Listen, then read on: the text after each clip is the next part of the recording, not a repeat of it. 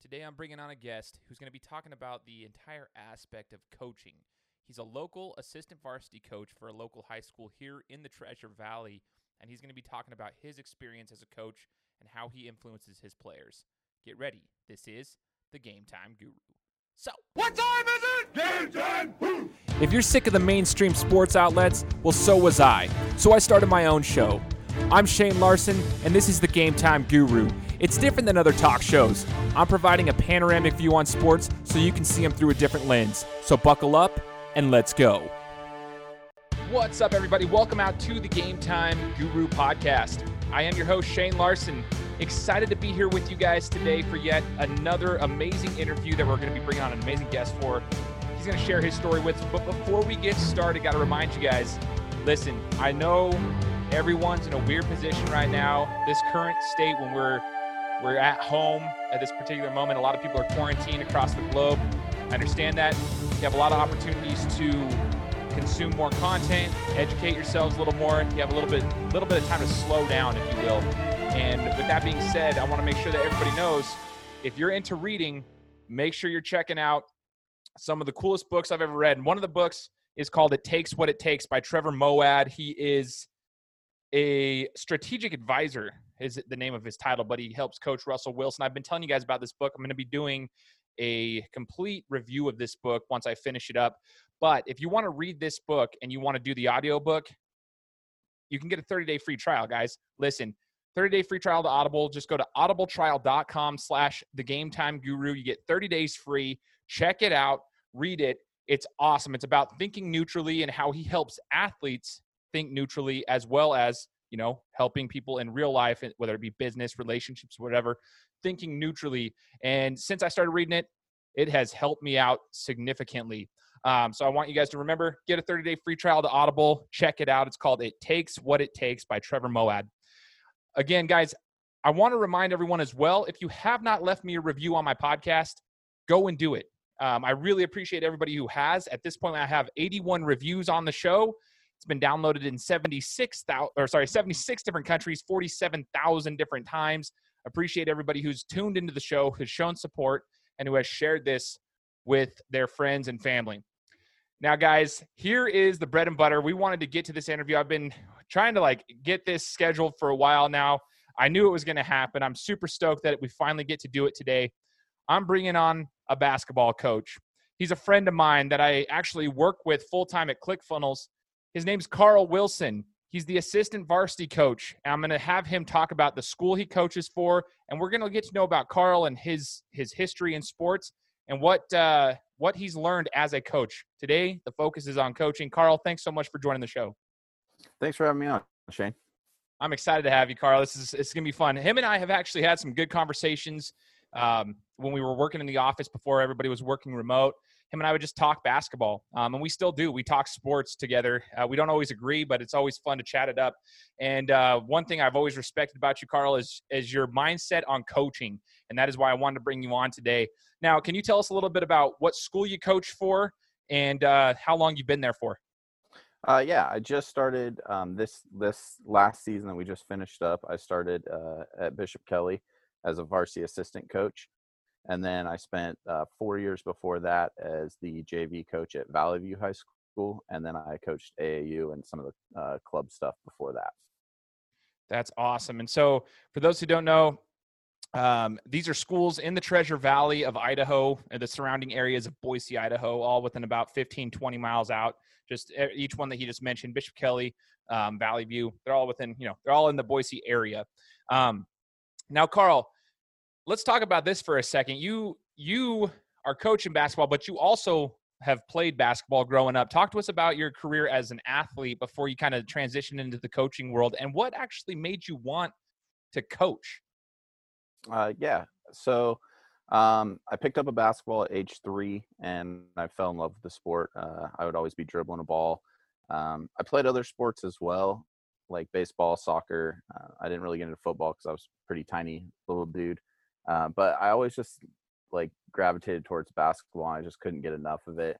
So played through school, but like I said, I was I was a, a little guy, so I was always the smallest person in my class, um, all, all, the way until you know probably halfway through high school even.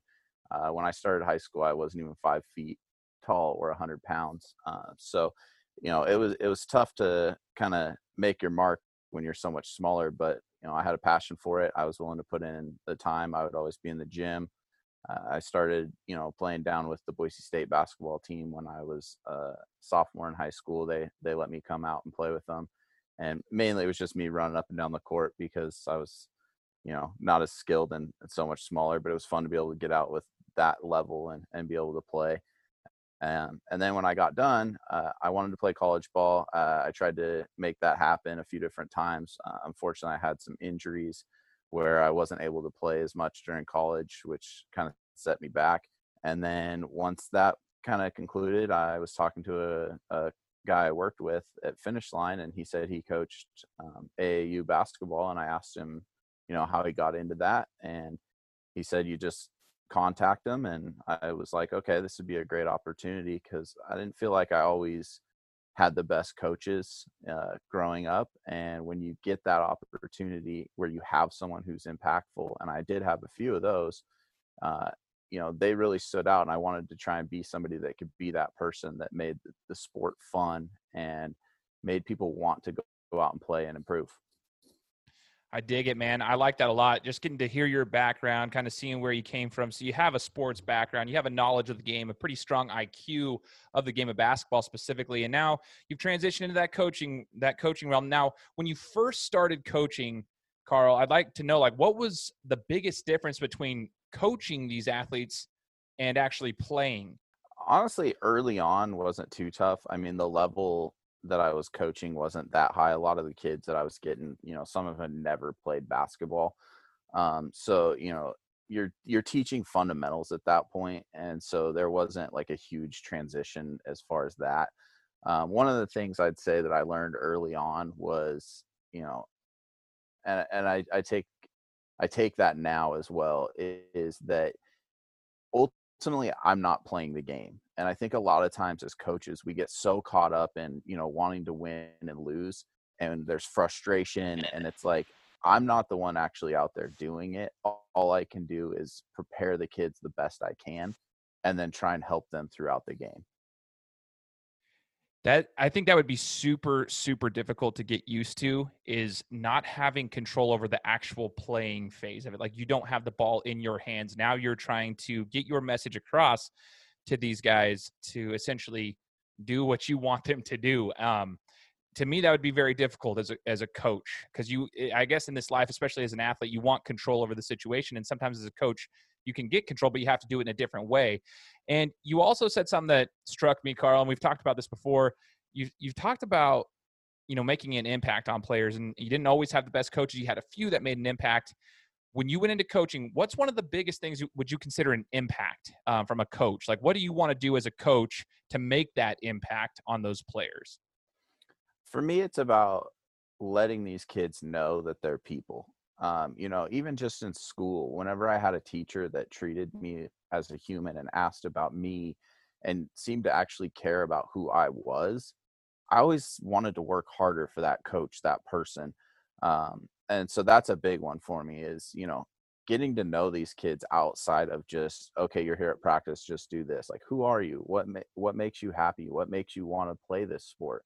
Why are you here? You know not everybody is super passionate about basketball like i am and maybe they just want to be with their friends and you know or whatever it is and that's okay too you know as long as we have that understanding so i know how hard to push that kid um, and i think that a lot of kids respect that because it's like oh yeah like i just want to be out here and it's like so don't push me and yell at me and tell me you know i need to do more i just want to be a part of the team. Um, you know, the other thing that I really took away from a couple of different people, uh, one was uh, Coach Rod Jensen, who used to be the BSU basketball coach. I was just talking about this yesterday, actually, with a friend. Was just his passion and how like he every time he spoke or talked, you could feel the passion he had behind it, um, and the energy and bringing that fun to the game. So another person that really uh, helped show me passion and stuff is a former basketball player uh, from Boise State, Jerry Washington. He was kind of my hero growing up, and uh, it was a week long basketball camp at Boise State. and I got uh, to have him as my coach. And I just remember we won a game, and it's a meaningless game at a at a basketball camp over the summer with a bunch of kids he doesn't know. And when we won that game, he started sprinting across the court, went onto another court, through another game, just celebrating because he was so ha- happy. And I just remember the impact that made on me and how much fun it was. And that's something I've always wanted to bring to other people. That's so awesome, man. I remember Jerry uh, G Dub, man. He was one of my favorite players, and um, I encourage anybody to, you know, go back and just maybe Google Jerry Washington, and kind of find out about his story. Uh, super sad story after his basketball career was over, but he's still making an impact. His his memories live on, all that stuff from from his, his athletic side of things. Um, and it's it's been really cool though to to see the impact he had on people, especially yourself. I didn't even know that story, so that's why I wanted to make sure we all got to hear that. And I would encourage anybody to go back and kind of check out Jerry Washington's playing career. He's he's been making an impact like that um, pretty much his entire life especially here in the Valley with a lot of people who followed him in his career. And Carl obviously was one of those guys that he made an impact in a different way. And, and that's super cool. Now, here's one thing I always, I always really appreciated about my coaches, Carl, was the ones who could actually you you mentioned it like treating these athletes as human beings and understanding that everybody's different right they, the coaches that i respected the most were the ones who could adjust to their players while still maintaining the like same goal the ultimate goal for the team, whatever that may be, they were able to adjust their to the players they had because they understood that everybody, especially at the high school level, had different personalities and they were hard to come up. I mean, they're they're little turds at times. I was one of them, um, but they were able to listen, understand, and adapt. So the way that one one um, player might get disciplined is a little different than the way that another player might be disciplined as, as far as the way they communicated with us. And I think that was super important. You kind of discuss that, but it's not a skill set that everybody just acquires. Not like not every coach has it, and not every coach tries to get it. Um, unfortunately, you obviously have that skill set of being able to adapt to your players. And I'm curious if you could share with us and any other coaches that are out there listening how you acquired that skill set of being able to adapt to your players because it's not as easy as it may sound. Uh, yeah, so I think there's a few things that go into it, and and one of them is just an awareness. You know, reading body language. Uh, you know, uh, the biggest thing I see from kids is, you know, especially I'm, I'm dealing with young men. I don't know the problem. I can't help fix it. And so I think it's important to you know have an aware awareness with that. And then a lot of times you'll ask, "Hey, you know, why are you upset?" And they'll give you the no, nothing, nothing's wrong. And it's like, well, it's easy to just give up at that point, but I, I always push farther. It's like, well, no, you, you need to tell me. And I've had a lot of moments where, you know, a kid will break down and start crying or whatever, and they're frustrated or they're upset about something. And just being able to let them have their voice heard and be able to tell you what's going on. And sometimes it can be an easy fix, and sometimes, you know, it's not. But that can also really help you understand how to coach them better um, so, you know, I've had players where you need to kind of be a little more aggressive and tell them to pick it up, and then they'll play really well because they get angry. And they've even known like that's the strategy and they think it's funny. Um, and then you've got some that, you know, if you yell at them, they're going to kind of go into a shell. And so if, if you take the same approach with all the, all the kids, you're not going to get the same results. Um, so, you know it's important to to be able to find that and a lot of times you know if you can just communicate with them and i'm very honest about it it's like here's where you're at here's why i am seeing this and you know our reality is what we perceive and so sometimes it could just be well to me i'm seeing this what are you seeing um, i think that's a big one that's forgotten like hey i didn't like when coaches did this or hey this really worked for me or why would this be frustrating? And if I can understand where they're coming from, then it can make coaching them a lot easier. Dude, I dig that. I dig that so much. It's awesome uh, to hear from your perspective too. Just kind of seeing what you do.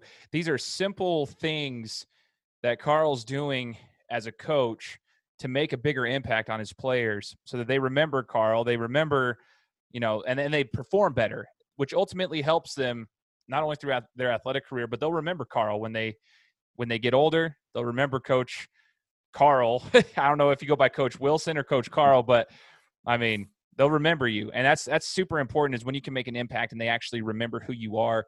Um, that's one of the things about my coaches too. Like I always look back and I'm like, which ones had the biggest impact? Um, and I always have been of the belief that even in business, this is such a super important skill set to have. Carl's obviously got it, but it's like I, I always believe that you should never go into a one-on-one with a team member if you are in charge of any team members. You should never have any surprises. There should never be any surprises because you should always have this communication, this open communication, so that they know what's going on. Um, and Carl obviously is able to do that with his, you know, his his teammates. Sorry, his team members. Um, able to keep that open communication. Everybody knows how he's going to communicate, what he's going to say, and uh, it, it works. It works. He he does a good job at adjusting, and I think that's awesome, man. I commend you for it. Now, I want to get into the this discussion. I've I've talked to coaches that have coached at the, the professional level, the high school level, um, middle school, and then like the AAU transition levels, club ball in the high school level. I'm curious what your thoughts are on the difference in coaching AAU basketball compared to maybe at the varsity level, even as an assistant coach. Like, what's the difference between coaching varsity high school basketball, maybe AAU or club ball? If you're, I mean, it kind of depends on what you're talking and the definition of AAU versus club ball. Um, AAU around here is kind of more kids that were almost like cut from their like freshman team usually. Uh, so like I said, that a lot of those kids maybe haven't played as much versus like club basketball, which is your more uh, advanced basketball players that are really wanting to get into it and travel. Um, I think one of the things that I've always kind of wondered about because I've only done a little bit with the club side is I, I feel like we as a high school need to work better with the club teams. I feel like the relationship needs to come together because I think what happens a lot of times is you've got these club teams and they go off and they play with all these different kids from different schools and they're traveling and maybe they're the star on that team and they get to shoot as much as they want. And then you come into a school environment and now you're playing with different guys and maybe your role is a defender or a rebounder because this other guy's the star.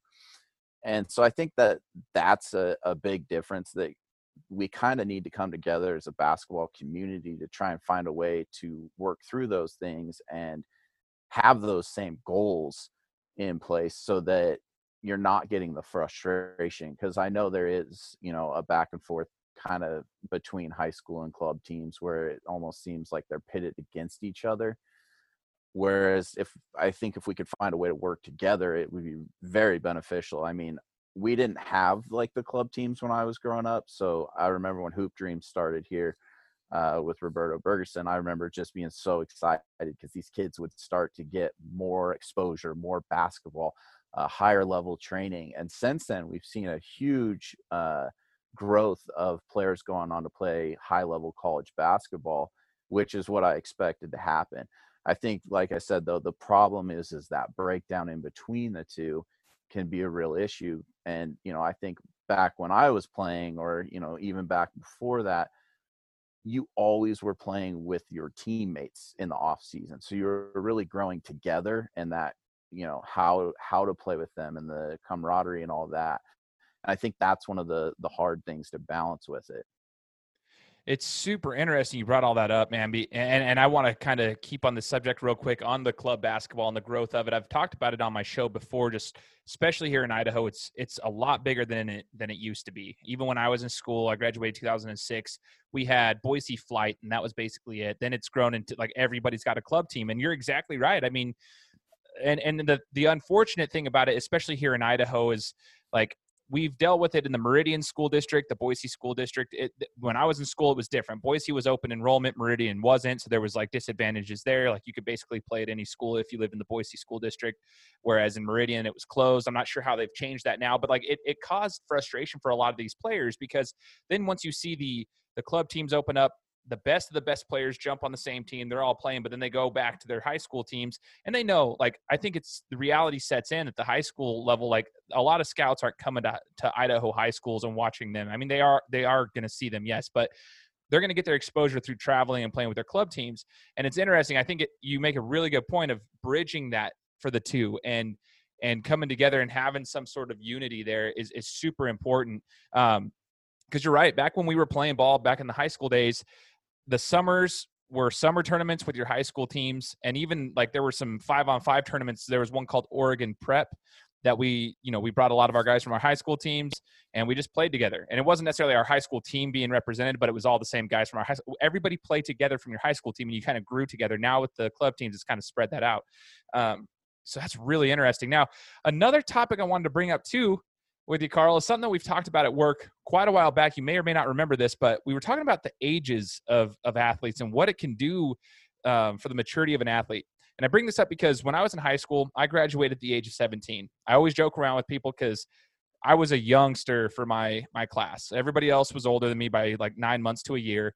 I was 16 years old for like three days as a freshman, and, or sorry, a senior in high school. Uh, I was 17 years old as a freshman in college. It was crazy. Like I just, I was always young. Um, and I realized the difference in my body from the time I was 17 to the time I was 18. And you're around a lot of these young guys and you'll see parents that i mean it's not as common anymore but parents used to hold their kids back for a year and i used to be so against that but i kind of started to open my mind on that concept because i understand if their kid truly wants to compete and get a scholarship and and play at the next level it's important for them to get that exposure while they're in this like stage of their life um, and i'm curious your thoughts there i mean how much you know six months to a year can be you know so much different for your body your physicality the maturity mentally and physically for you as an athlete what are your thoughts on age, like the age gap for athletes and parents who have always thought about like you know potentially holding their kids back to have a, uh, an advantage? Yeah, for sure. Uh, I do remember that, and I this is a conversation I have pretty frequently. Actually, uh, you know, the thing that got me thinking about it was the Malcolm Gladwell book Outliers. Uh, so the Malcolm Gladwell book uh, Outliers, they talked about you know a husband and wife were at a hockey game, and the wife was reading the program and she saw that every player was born between January and March. And she pointed out to her husband, who was like a scientist. And so he started researching why that was. And what they realized was that was when you could enroll uh, to play the sports. So it was January to December. So all the kids that were born, you know, between January and March were a year to, you know, nine months older than these kids who were born in December. And when you're five, six years old, that's a huge difference, not just physically, but mentally. I mean, if you you have kids, Shane, so you you see like how quickly they're growing and developing and stuff, you know. So nine months can make a huge difference. And what happens is those kids a lot of times get put in with better coaches and better training because they're the higher performers because they're just bigger or more mature. Um, so you know this is a big one for me because when I read that, you know, I graduated high school at 130 pounds. I was five foot eight, 130 pounds, so I was tiny.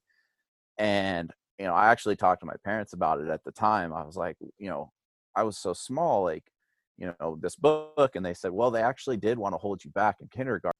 So that's always been a big focus of mine. Is like, okay, here's where you're at, and I'm again, I'm going to be honest. Like, you just haven't grown yet, or you just haven't matured yet and that sucks but that's the reality but keep working because you will and then you're going to have that skill set to go along with, the physical part and i think boise state football is a great example of that they've taken so many guys you know guys i went to high school with who were not recruited who were walk-ons things like that and then in a couple years they matured they got their you know adult body and they went on to play and start for fiesta bowl teams or make the nfl such a good point, man. And you brought up the kids, and I literally have had this conversation time and time again with my wife about my three and a half year old son.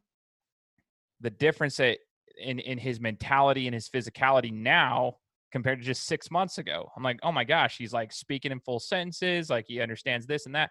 And it's so true. Like it's just the same concept as we all grow up. And I've also got another buddy of mine whose um, younger brother is playing at a local high school. Um, he's going to be a senior next year. He's a stellar basketball player, stellar basketball player, but he happens to be on a at a school where they're all superstar basketball players. It's arguably one of the top schools in the, in the state of Idaho for basketball, and uh, he just happens to be there, so he doesn't, you know, get the exposure that he probably would at any other school.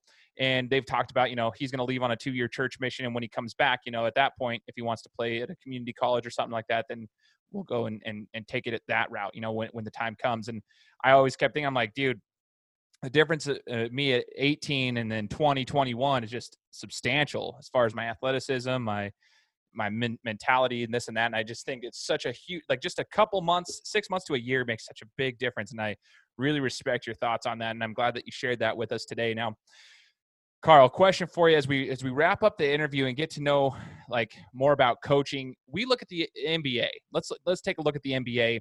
Some of the quote unquote best coaches. One of them is Steve Kerr. Uh, people love Steve Kerr. Some people hate him, but some people love him.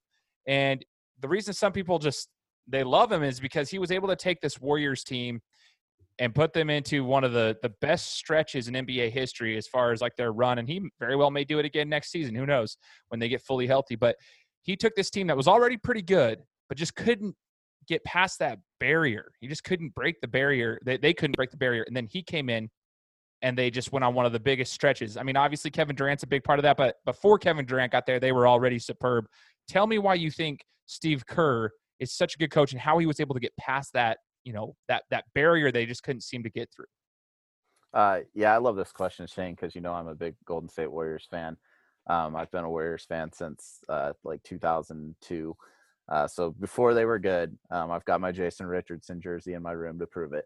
Um, but yeah, they. Uh, I the thing I love about Steve Kerr, and uh, obviously, you know, I'm not there on the day to day, and you know, maybe it's play plays he draws up, whatever. But I think the biggest thing that he's brought is he wants the game to be fun, and that's again going back to we forget about that you know like we get caught up in coaching and we're mad because this isn't happening and you know but he wants the game to be fun and i've read an article you know about where in the office if somebody thinks things are getting too serious they'll just say we're going surfing and everybody gets up and leaves because they're like yeah we have work to do but in the end it's a game and it should be fun and that's one of the big things I've always said about Kevin Durant going there. A lot of people, you know, got mad about it, but to me, that's a team I want to play on. Everyone seems to have success that goes there. Everyone has fun. They move the basketball, they share the ball.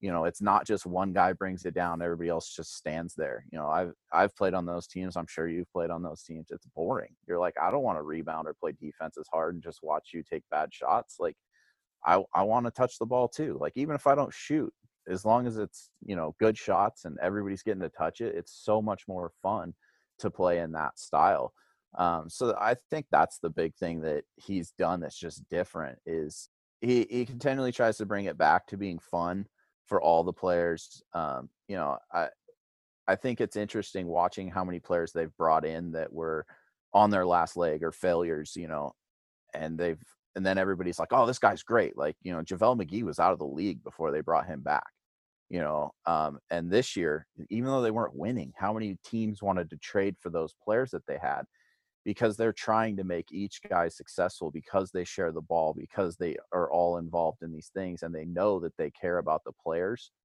i think that's huge. And even kevin durant leaving i've not seen one guy or one front office person say a single bad thing about him. It's always been let's just focus on the great memories we had. He was awesome. We're going to remember these championships you know like uh, why wouldn't you want to play on that team? You're so right, man. I have another friend of mine who he's not necessarily a Warriors fan, but he has mad respect for that entire team and the run that they went on. And he once said something similar to me about Kevin Durant, you know, making the transition over there. And it was he wanted to play with someone like Steph Curry. He didn't want to he he wanted to be in an environment that was fun. And I'm I'm so glad that you brought up the whole word fun. It sounds you know, like elementary, but it's so true. Even at that level, having fun is so important to the success of a team and you can totally see it they're out there having a blast at any moment any one of those guys can put a 20 piece up in a game if not all of them you know like you can get three four guys putting up a 20 piece on that on that team because they enjoy playing together they enjoy being around each other one thing that stood, stood out to me about steve kerr i remember they were playing the rockets in a basketball game i think it was in the playoffs they were down by like 25 points they were getting housed. Like it was awful. And they were in Houston. And he calls a timeout because they kind of went on this little run and it was like a 7 0 run. And he calls timeout. Houston didn't call timeout. Steve Kerr called timeout, even though they were on a little run.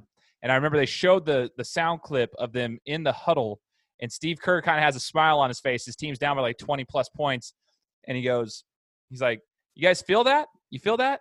the momentum starting to shift here in the stadium. They were still down by 20 plus, but he, he was having fun with them. He's telling them, he's smiling. He's like, You feel that? There's something different in this crowd. And he's like, The momentum's starting to shift. And that's all he was saying. He was just having a good time with it. And that was kind of how the timeout went. And the Warriors went on to win that game. And as pissed as I was about it at the time, it, I've always thought of that. Like Steve Kerr just had this mentality, like, hey, you know, smile, have a good time, and realize, like, hey, like you, you can realize those little intricacies of the game.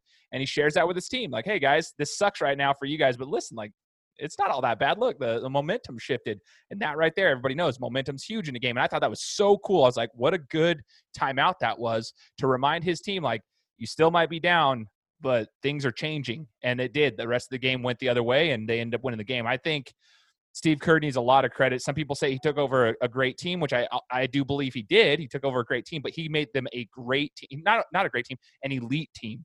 Um, one of the best teams to ever be in the history of the NBA. He took them through that barrier because of his his skill set. Now, Carl, I want to know what's your ultimate goal with coaching. I mean, you you have all these, you know, you, you're you've got this experience now what is the ultimate goal for Carl Wilson? Where do we want to see you in the next five years in regards to coaching? Do you have a goal to coach at the next level? Um, what, what, what's your passion and what's your drive and what's your ultimate goal? I would love, you know, to get paid to coach and just make that my career. I mean, it is my passion in life. I'm at my best and probably happiest when I'm doing it. Um, I just love being around basketball in general. Uh, you know, I don't know how realistic that is. I I don't probably have the desire to move to like a varsity head coach, um, just with not being in teaching and stuff. I think that's a really hard role to have, um, you know, an outside job and do a varsity head coach. So I, I'm really happy with where I'm at. You know, the ultimate thing for me is just being able to try and make an impact, just be there, help kids, you know, realize their goals. You know, if if they say, Coach, this is what I want to do, will you help me? I, I'm going to be there. You know, what do you need? How can I help? And that's on and off the court. Like just helping people to, you know, realize their dreams and their goals. Um, I'm very big on that because, you know, I think a lot of times people give up on their goals because we live in a society where it's, nah, you can't accomplish that. And that's, you know, one thing I really respect about you, Shane, with this, uh, this podcast is you know you've really gone after it and you're very supportive of other people. And you know one of my favorite things and i'll leave the the language he used out of it is the director kevin smith uh, he directed uh, like clerks and mallrats and stuff. He's one of my favorite directors. I watched an interview with him and he said why not me? And he went on this whole long thing why not you like and that's the thing i want to get across to people if you have a dream go for it. And it might not work out. Mine didn't. I wanted to play college basketball. I wanted to play in the NBA, but I take a lot of pride in how hard I worked at it. I'm not like embarrassed that I didn't make it. It was, you know what? I put everything I had into this and I worked hard and it's gotten me to the place I'm at now for coaching. I dig that, man. I, I like that. I like that mentality. And um, I'm I'm like super proud of you just watching you for the last, you know, year and a half or so since I met you and just kind of seeing uh, last year. I don't even remember how long it's been, but just kind of seeing the the way that you support your players, the way that you show passion and drive um, as a coach. One of the things that stood out to me, Carl, was you know this year you guys made the state basketball tournament. Um, you didn't win the state basketball tournament, but you made the state basketball tournament.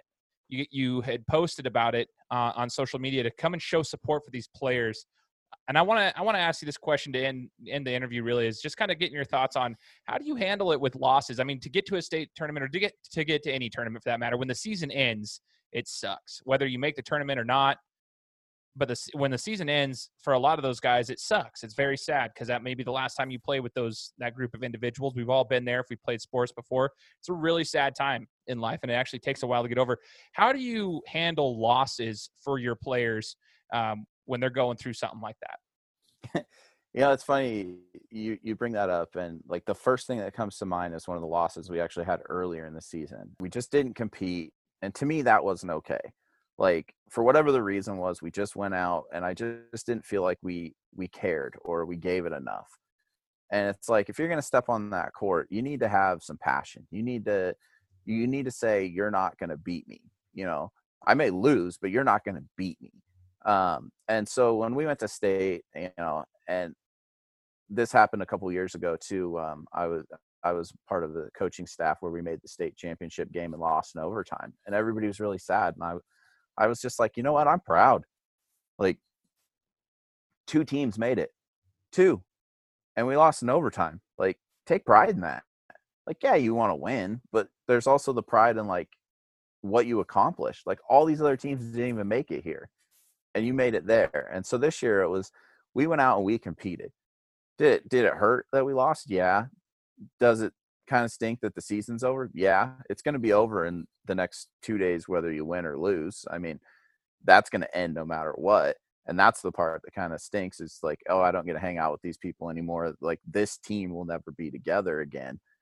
But, like, to me, it's take pride in it. And if we we went out and we competed this year, and you know we lost to a good team by five points, and it was like you know we were right there, a couple bounces here and there. Maybe it turns out different, but as long as you went out and you gave it your all, then you don't really have anything to be sad about or disappointed about. You know, it's hey, we had a great season and we did all these things and we accomplished a lot of our goals along the way. And ultimately, when we look back, are we going to look back on just the wins or losses? Or are we going to look back on the experience? Dude, that's deep, man. That's deep. And it's cool that you have that mentality and that you can pass that on to your players because not everybody it's just hard. It's it's it's easier said than done to take pride in a in a situation like that. Like, hey, like we made it here. We didn't. We came up short, but be proud of that. It's easier said than done to like keep that mentality. I mean, a lot of people want to say that that's you know what they'd be like, but it's not. It's, it's hard hard in the moment. But if you can train yourself to be that way, and then you know instill that with your kids that you're, you know, I shouldn't say kids, the young men that you're working with. Um, as a coach. That's super important because that's going to be impactful for them later on in life. That's going to be super impactful. They might go to a job interview one day they might be the last one down or in the top five, and then they don't get the job. But does that mean they shouldn't be proud of themselves? No, they should be proud of themselves for even getting there, and they make improvements to adjust to it the next time around or something. Um, it's a it's a skill set that they need to acquire, and it's cool that you're able to instill that. Man, that's that's that's deep. I actually dig that response a lot, as I've said a lot of the time throughout this interview. So, Carl, I really appreciate you joining me, taking the time out of your schedule um, as we're all kind of in quarantine right now, just doing our thing. But I really appreciate you sharing your knowledge with us and joining the Game Time Guru podcast.